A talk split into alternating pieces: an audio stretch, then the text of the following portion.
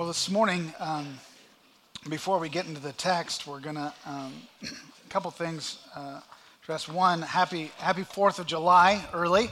Um, we uh, hope, I hope uh, maybe some of you don't have to work uh, um, on Monday, um, get a really long weekend. Uh, now, 4th of July is, there's a tradition that's growing in my life over 4th of July. So last year, and I'm going to say this just because it's true, and you probably shouldn't say it, but I'm just going to.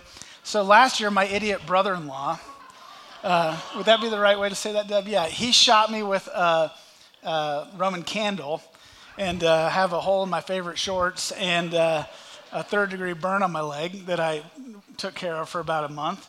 And so, um, and then uh, let's see, Kinsley broke her arm on the fourth last year. And, and then this weekend, I uh, was cutting a tree and I have four stitches as of yesterday at three o'clock in my hand.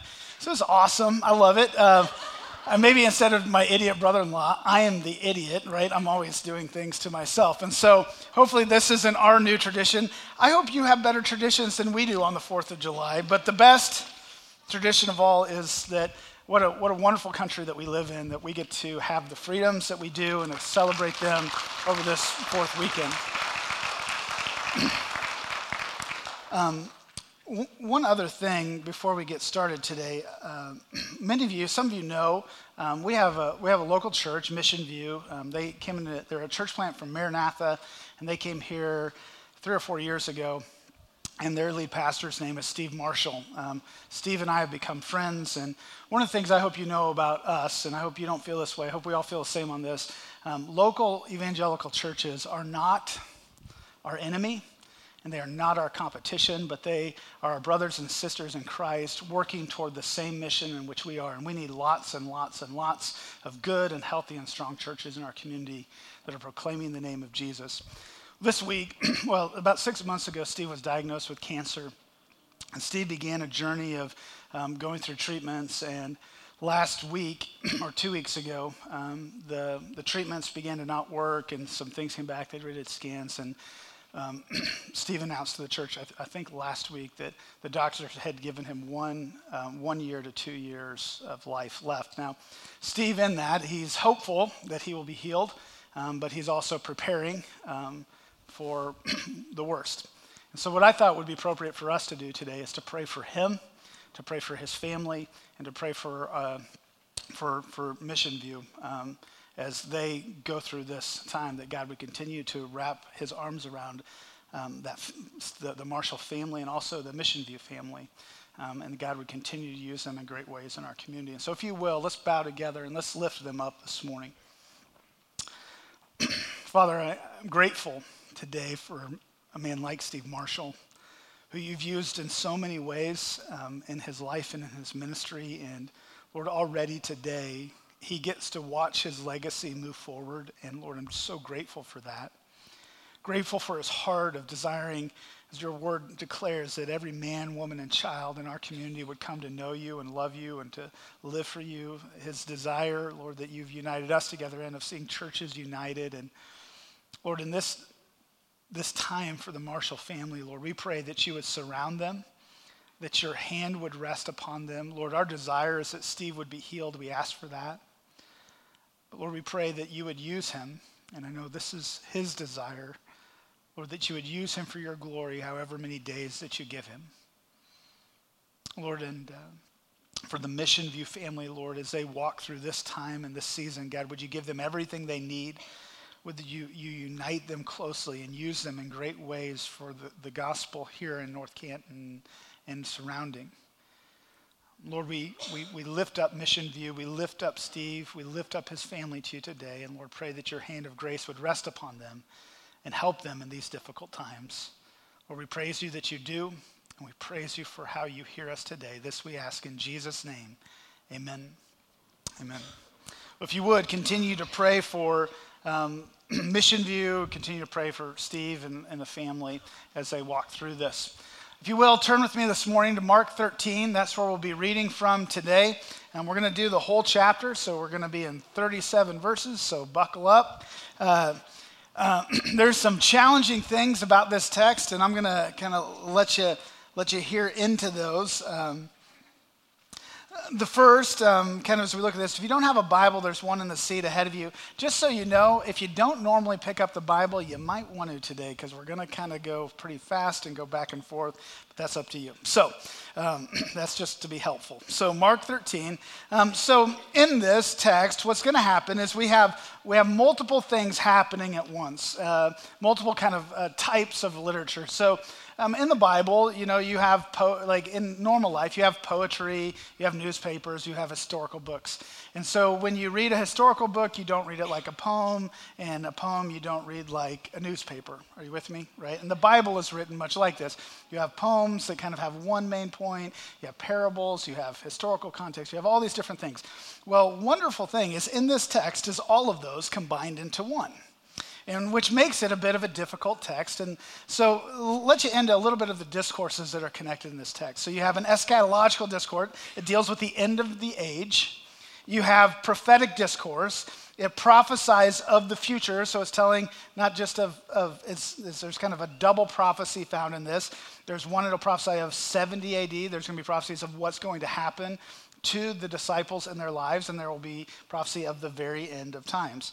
It's, it's the Olivet Discourse, kind of known that. It's from the Mount of Olives. It's apocalyptic. It reveals the future of the world and the end of the world and the establishment of a new world. In, in, some ways, it also fits into last will and testament or farewell addresses. And so we'll see this with, with the Apostle Paul, will do this, and we'll see it in, in Old Testament. We see it in some of the, the Gospels. There's this kind of last will and testament. Kind of Matthew 28 is one of those last will and testament texts. Um, so, um, so, we, so we, we have that, and then we also have this exhortation and ethics, encouragement to do something in light. I know that cry, and, and, and exhortation in light of. It's good. I don't even hear it barely anymore, and so. Uh, sorry, babe. So, uh, encouragement to do something in light of the immediacy and the and, and clear practical value for our lives. And so there's going to be these ethical um, exhortations of, of action that we must do in light of the information that we have. And so, so in this text, is, are you with me? It's all of those things are kind of mashed into these 37 verses. And the reason we need to deal with all 37 at once is because really the last section of this text is the big idea. And so, in some ways, there's a lot of truth that is kind of put through the whole thing. But in light of all that truth, there's one major exhortation that Jesus is going to make at the end of the text from Mark's writing. So, the big idea, just before we dig into it, is Jesus in this text, it, it, the big idea of Jesus in this text is this is for us to watch for his return, not to be deceived by the events, trials to come, not even some inexpressible destruction that will come. The temple was to no longer be the object of Christian hope and to bring assurance of the return of Christ and promote faithfulness in the present. So, in this text, another simple way of saying this, there's an attempt in these writings that we might not become excessively consumed with end times or skeptics of end times, of the things to come, but there is a healthy, healthy balance of the two future realities and the present implications of living. So I don't know if you've ever heard anybody teach on end times, if you watch TV, and there's this like major desire we have, it seems like, to know when is the end? When is all when are all things going to come to be? I don't what's funny is I don't get caught up into that as much as you type A people out there because you just want to know what's next so bad. I don't even care. And so, uh, so anyway, some are you with me? We just had a war in a family. I just, I sparked it. And so, um, so, so there's this part of this insatiable desire that we want to know. So, so in this, I, I, we're going to read it, but before we do, there's going to be some things in the scriptures that you read and you think, is that really true? I mean, is Jesus really going to come back on a horse with a sword on a cloud? That sounds kind of far fetched, doesn't it? Are you with me? I mean, there's some things that we read in Scripture. I mean, come on, it sounds kind of crazy, doesn't it? A little bit. You guys are thinking, Ryan's being a heretic right now. What's he saying? I can't laugh at that. Here's the deal I have a God who has done the supernatural from the beginning of time till today, and he will always do the supernatural. And the things that make sense to us don't, the, the things that we think have to make sense, they don't make sense. I've got a God who, by his own very word, created the earth, and I believe that. I have a God who made a global flood to reset things. And through, through, through that ark, humanity was reset. I have a God who split people's languages and they separated to all different parts of the earth. I have a God who, who took this man named Joseph and took him through all kinds of trial to be a type of Jesus, to, to be a redeemer for his people. I have a God who literally turned water into blood, who split seas. I have a God who provided for people for 40 years in the wilderness. I have a God who, and I'm, can I go on? I mean, I have a God who has done all of these things, and I believe in this text that he's going to do what he's always done. He is a supernatural God who will do supernatural things, not in some archaic sense of the ancient past, but in a very present sense of our world today. We, we, we are so astonished, I think, when we read about supernatural things because they were meant to be the norm of the Christian life, but they're so abnormal to us. And to be honest, that's more of an indictment on our brand and our faith and our practice than it is on God. We have a supernatural God, and the supernatural is simply the very natural to the believer. Our God has, is, and will always move in supernatural ways. And if we only allow our human intellect, which is so microscopic, and everybody knows that about me, right? Everybody knows that about you. You just might not know it about yourself. It's so small compared to his infinite wisdom and knowledge. We have a supernatural God who has always moved in supernatural ways. So let's dig into Mark 13, 1 through 37. Just one last note before we read it. Just so you know, everything God's ever said that was going to be, it happened. And because of his history, I'm banking by faith that this is going to happen. Let's read. Mark 13, 1 through 37. We're going to read it. I'm going to kind of break it down as we read it, and then at, at the end, we'll have some application points. So, and as he came out of the temple, one of his disciples said, Look, teacher, what wonderful stones and what wonderful buildings. So they're walking out of the temple. Um, this is kind of the last time. This will be his departure from the temple. Next week, we move into the Passion narrative. And so we're talking Wednesday here of the last week of Christ's life. He's going to do this Olivet discourse. And then the end, the, the Wednesday, Thursday, Friday is coming. And so as he came out of the temple, um, look, teacher, what wonderful stones, what wonderful buildings, speaking of the temple. And Jesus said to him, Do you see these great buildings? There will not be left here one stone upon another that will not be thrown down. And as he sat on the Mount of Olives opposite of the temple, Peter and James and John and Andrew asked him privately, Tell us when will these things be? And what will be the sign when all these things are about to be accomplished? So here he's speaking um, this, there's kind of this double prophecy that's, that's about to happen. Um, when is this kind of destruction of the temple going to happen? Well, it's a double prophecy, and we're going to read more about it in a moment. It's a double prophecy that it actually happens in AD 70.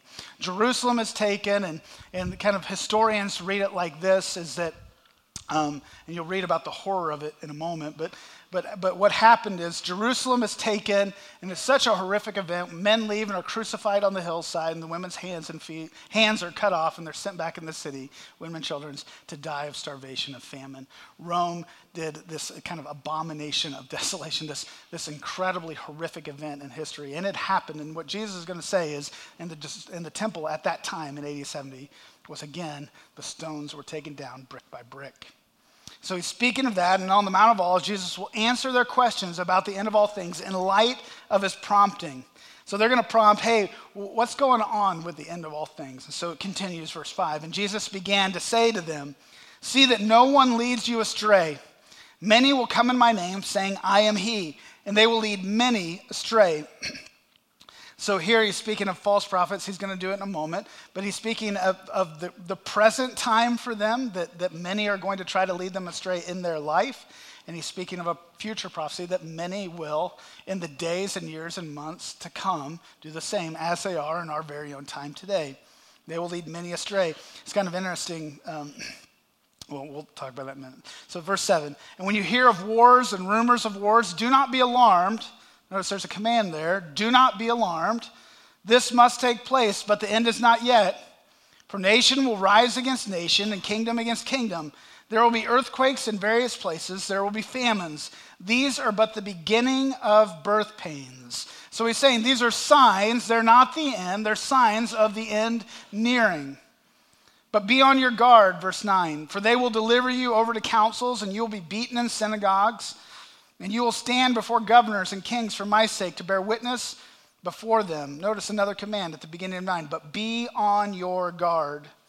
Verse 10, and the gospel must first be proclaimed to all nations. Again, this imperative of gospel proclamation mixed into this kind of apocalyptic literature.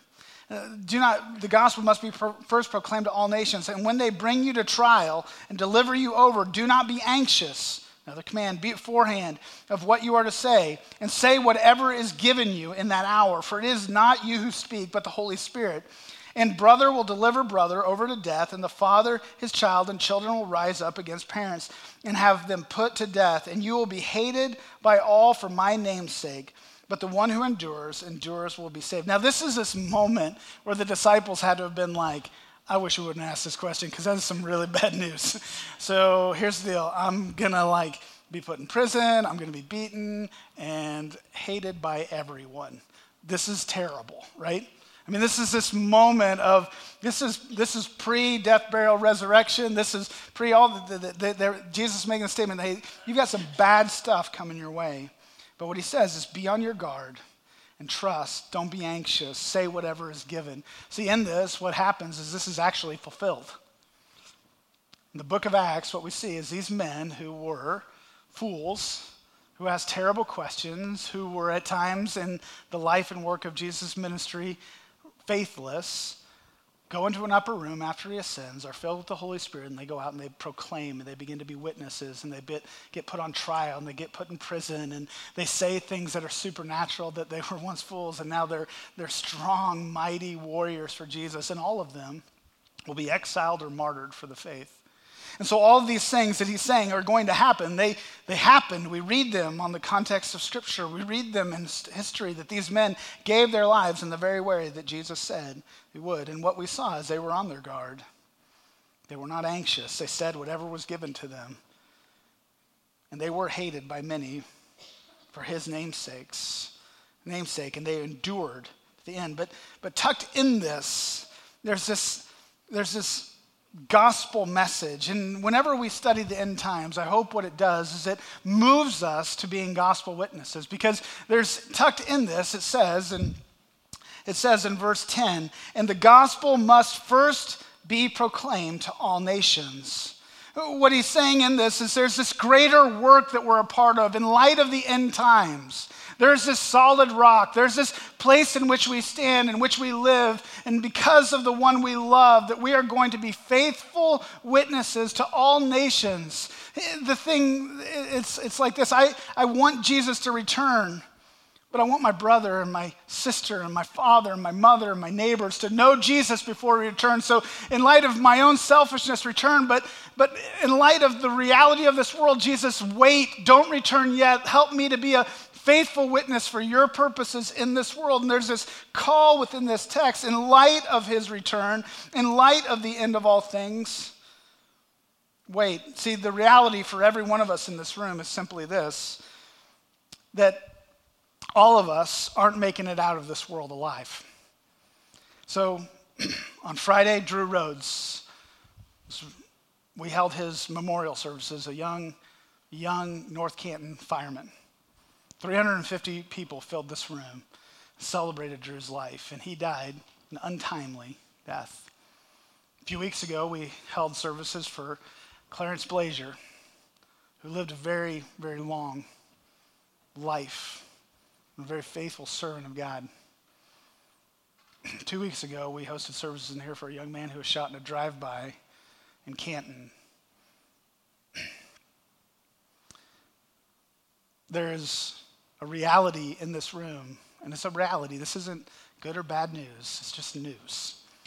And there's a reality in this room that basically this is how it's going to go.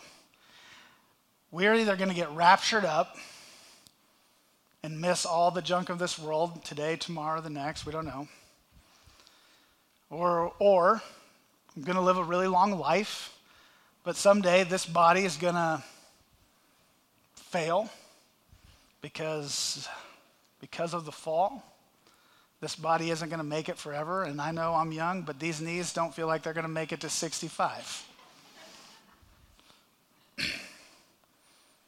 or because of health, because of an accident, because of something, we may die very young, accidental, tragic death. But it's coming.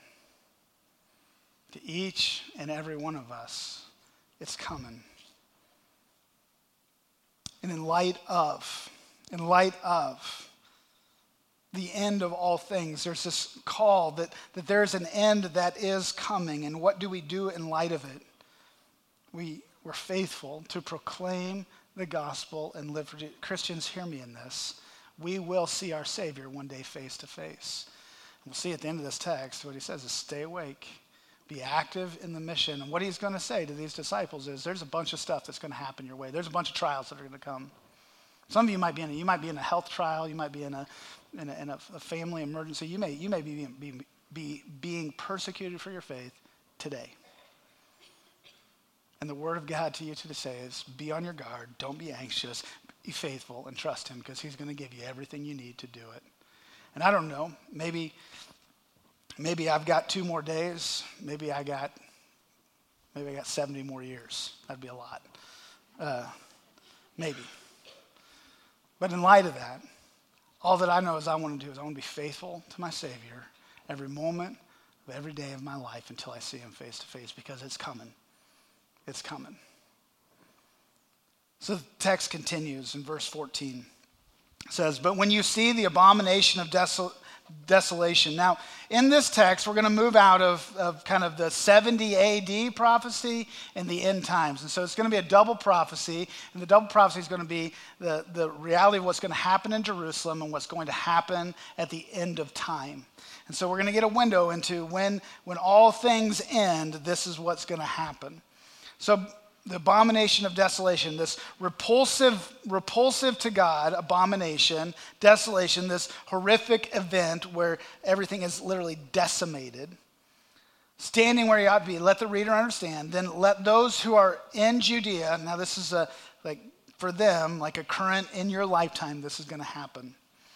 Let those who are in Judea flee to the mountains. Let the one who is on the housetop not go down nor enter his house. Now, now listen to this. Maybe in light of this, so we had these kind of we had these storms go through, and so Daddy, right, Ryan Johnston, when the storms go through, I, I kind of like bear the weight of the protector of my house, even though like maybe somehow like like being in the same bed with my children or protecting them or going in the basement is going to do that. There's this, there's this idea for me of, of being one who protects and who takes care of like those that are around me.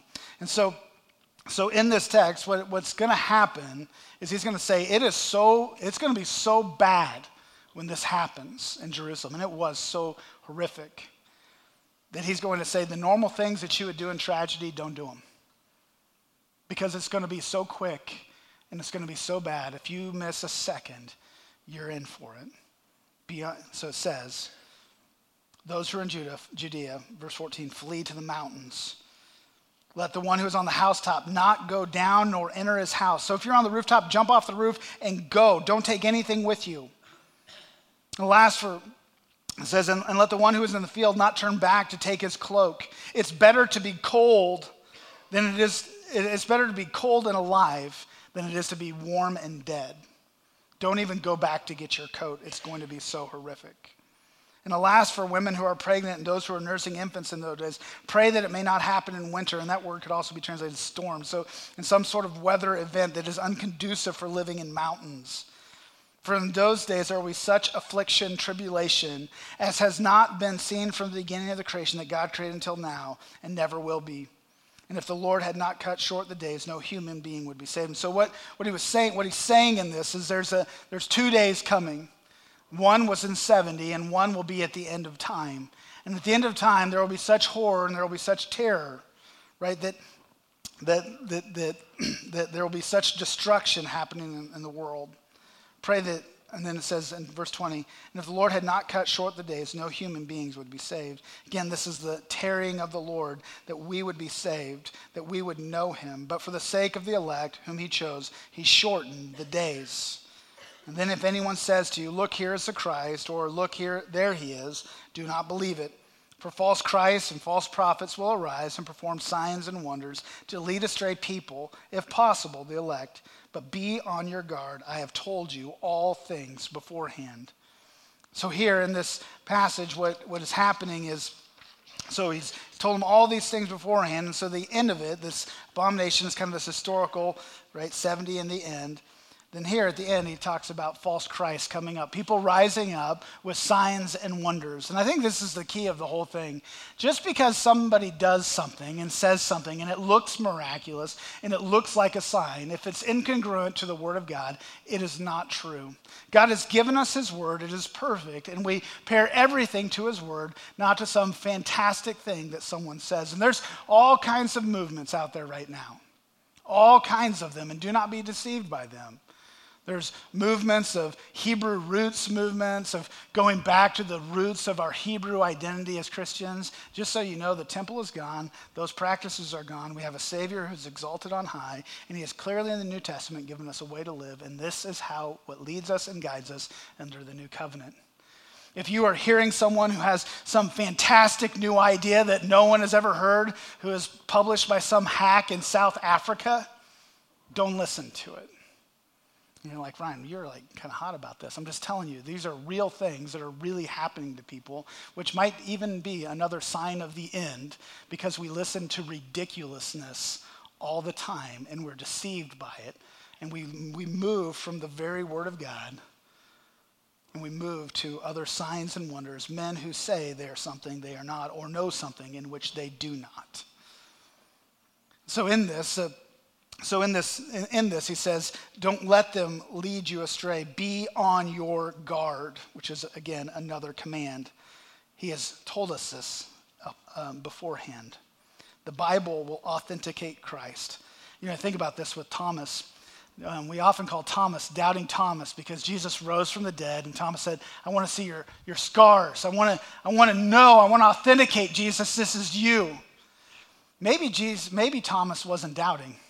Maybe Thomas was just being obedient to what Jesus had already said is be careful because some people are going to rise up and say they're the Christ. Maybe Thomas was being wise and obedient. So 24, but in those days, after the tribulation, the sun will be darkened and the moon will not give its light. And this is the end of time. This is the very end, not 70. Now, this is a, a prophecy, a looking forward to the end of all things. And the stars will be falling from heaven, and the powers in the heavens will be shaken meaning the heavens and earth, they will go away. The powers of heavens will be shaken. Things are shifting and changing. And then we will see the Son of Man coming in the clouds with great power and glory. And then he will send out angels and gather his elect from the four winds, which four winds in the Old Testament was an idea of every corner of the earth, the four winds. It says, from the ends of the earth to the ends of the heaven, from the heavens and the earth, all things. This is a shadowing of the end and the imagery. Jesus will come triumphant in his return. And to Mark's readers, which, which is interesting about this, they receive hope of his return before he writes about Jesus' death. And so this is kind of a inside of this. They know the end of the story in the middle of the story. And so, in this, Jesus says he will gather the saved on earth from the four winds, every corner, and to the ends of the earth, those who have gone already will be gathered back together. Verse 28 From the fig tree, learn, from, from the fig tree, learn its lesson. As soon as its branch becomes tender and puts out its leaves, you know that summer is near. So, also, when you see things taking place, you know that he is near at the very gates. Truly I say to you, this generation will not pass away until these things take place. Heaven and earth will pass away, but my words will not pass away. As you see things coming, he says, be on your guard. These things that I've written, be on your guard. It's like the beginning of spring. In the winter, the cold, the dark, the desolate has happened, but all of a sudden, leaves like the fig tree, it was one of the only trees in that time that would begin to sprout new green leaves. And as they began to sprout new green leaves, it was a sign that, that, that, springtime was coming. And so these things that he has prophesied, that he has said will happen, are signs that the end is nearing. So it's, and then he says, this generation will see this. This was a double. The Christian generation will see the end of all these things. And those who he's writing to in this text in 70 AD will see the reality of what he prophesied about, and they did. And then he says, the physical universe will perish, but God's word and his truth will never, ever pass away. And then finishing, and so this is the, the conclusion, the, the big idea of the whole thing, verse 32 down through 37 says, But concerning that day or that hour, no one knows, not even the angels in heaven, nor the Son, but only the Father.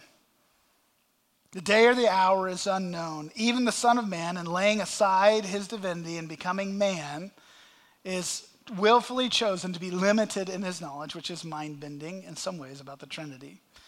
But in this, it says that the Father knows, so, so no one knows the day or hour, but be on guard, keep awake, for you do not know when the time will come.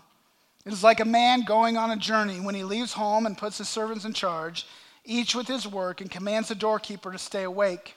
Therefore, stay awake.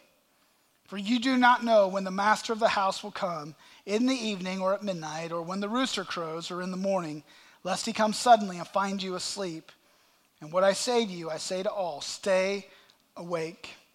So, in the conclusion of this, what Jesus is saying is ignorance of when is no excuse. It is not our job to know when he will return, when he will return, but it is our job to be, be, yeah, be busy doing the Father's work. It's interesting, this end times thing was a, was a common question of the disciples. In Acts 1, we see right before Jesus, we see another account of the ascension in the book of Acts. And in Acts 1 7, they ask a question Hey, Jesus, when are you going to restore the kingdom? And Jesus says, and this is my paraphrase, you can read it later. He goes, Shut your mouth. Stop asking that question. And go into all Jerusalem, Judea, and Samaria, and to the very ends of the earth. What Jesus said is stop having the wrong conversation. There is work to be done. Wake up and get busy doing it. In light of the end is coming. Jesus doesn't discount the end of all things, but I do believe there's a healthy balance and understanding and believing that he will return. And in light of his return, I must be busy doing his work because there is a lot, a lot at stake. So, in this, what he's saying is stay alert so, in three things that we can kind of hang, a, hook, hang on to, to deal with this text in our own lives. The first thing, if you're following with me on the back, this will be your fill ins. First thing is stay strong in trial. What he's calling us to out of this text is to stay strong in trial. Have faith. Trust in a greater reward in heaven for your life. Persevere in persecution. Don't let persecution be the guide of being like, oh, I must be living bad because bad things are happening. If the disciples would have thought that bad things happening were an indicator of them being good or bad, or in God's good side or bad side, they would have done nothing. Know that, that when we are active in our faith and we move forward, that we might be hated by men, we might not be liked by all, that we, we might not like achieve all that, we, we might not um, have all that we kind of want from the people in this world. But he says, in trial, have faith, trust in a greater reward, persevere in persecution. See, I think staying strong in trial kind of revolves around this. Back to that kind of storm illustration with my family. Why is it that I am willing to die for my family? And I think I can honestly say that I would die for my wife, I would die for Kinsley, I would die for Adeline, I would die for Karis, and I would die for Rylan. And the reason I would die is simply this I love them. I love them. And so, why? Why give up our life for Jesus? I think it's the same answer because I love him. But the struggle comes, and why doesn't persecution come our way? Why don't the words of gospel witnesses come out of our mouth? Because maybe we love ourselves, we love our safety, we love our little worlds more than we love Him. Or maybe simply, we just love ourselves a lot. The reason these disciples lived lives of aggressive obedience and aggressive faithfulness is because they loved Jesus. We stay strong in trial, not because we're inherently strong in ourselves. We stay strong in trial because we have a greater love in our hearts. I said it earlier today. Why do we love him? Because he first loved us. Second, we stay alert and understanding. Stay alert and understanding. Understanding that the days in which we live point toward the nearing of our Savior. The night is nearly over, the day is almost come. If the night is nearly over and the day is almost come, then I'm just telling you, it's nearer today than it's ever been. And knowing that, understanding, staying alert that the return of our Savior could be soon. So it says, Do not be deceived by that which is false, but let God's word be the guide for our life. Do not be deceived by false prophets and people coming in his name, but let God's word be the, the, the, that in which we put all of our confidence in.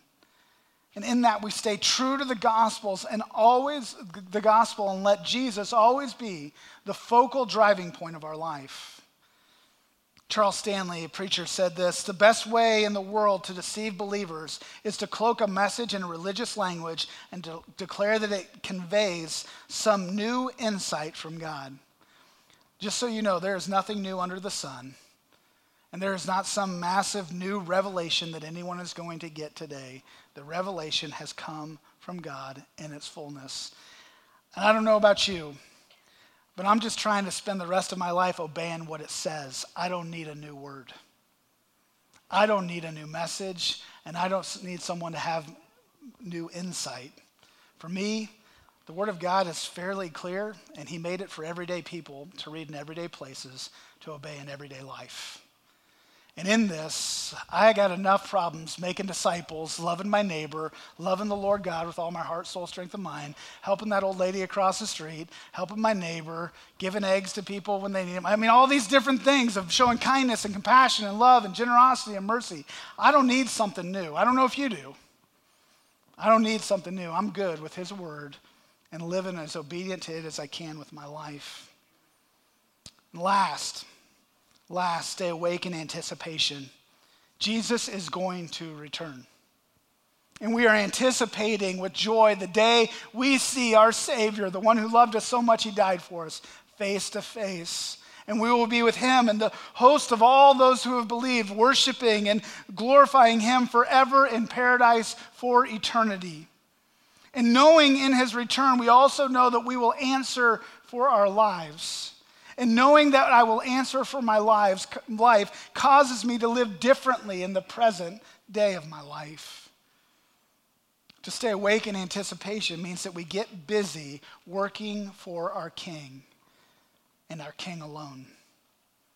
Remember, a few years ago, a year and a half ago, um, one of our members, Mike Mata, he passed away. He went through a year long battle with cancer. And Mike would sketch all these drawings in the last um, he, he was actually a really good artist, and he would sketch all these in pencil. And one day I was sitting with him. I wish each of you could just have five minutes with Mike in that last month of his life because it was just, it's like you walked into this holy place with Mike. And he had this one picture, and in that picture, it was kind of this battle scene all around. And there was this one soldier who was down like this, and you could tell he was wounded and about to die and he had a flag, and you could tell he was waving his flag. And Mike, with tears in his eyes, said, That's me. He goes, I'm about to go down. But I don't ever want to stop waving my flag for Jesus until I see him face to face. And I think that's what it means to stay alert, to stay awake, and saying, I've got a banner that I fly. It's a banner of my Savior, and I want to fly it till I see him face to face. We've already dealt with the reality that we're all going to see him one day. So, in light of that, what do we do? We stay strong, we stay alert, we stay awake. Christians, might you hear these words today and persevere in the faith.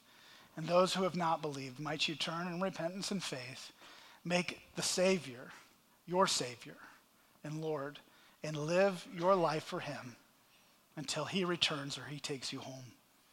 Let's pray together. Father, we thank you for your love and your grace and your kindness. We thank you for your word. We believe it is true. Jesus, we believe that you are going to return. And one day we will see you face to face.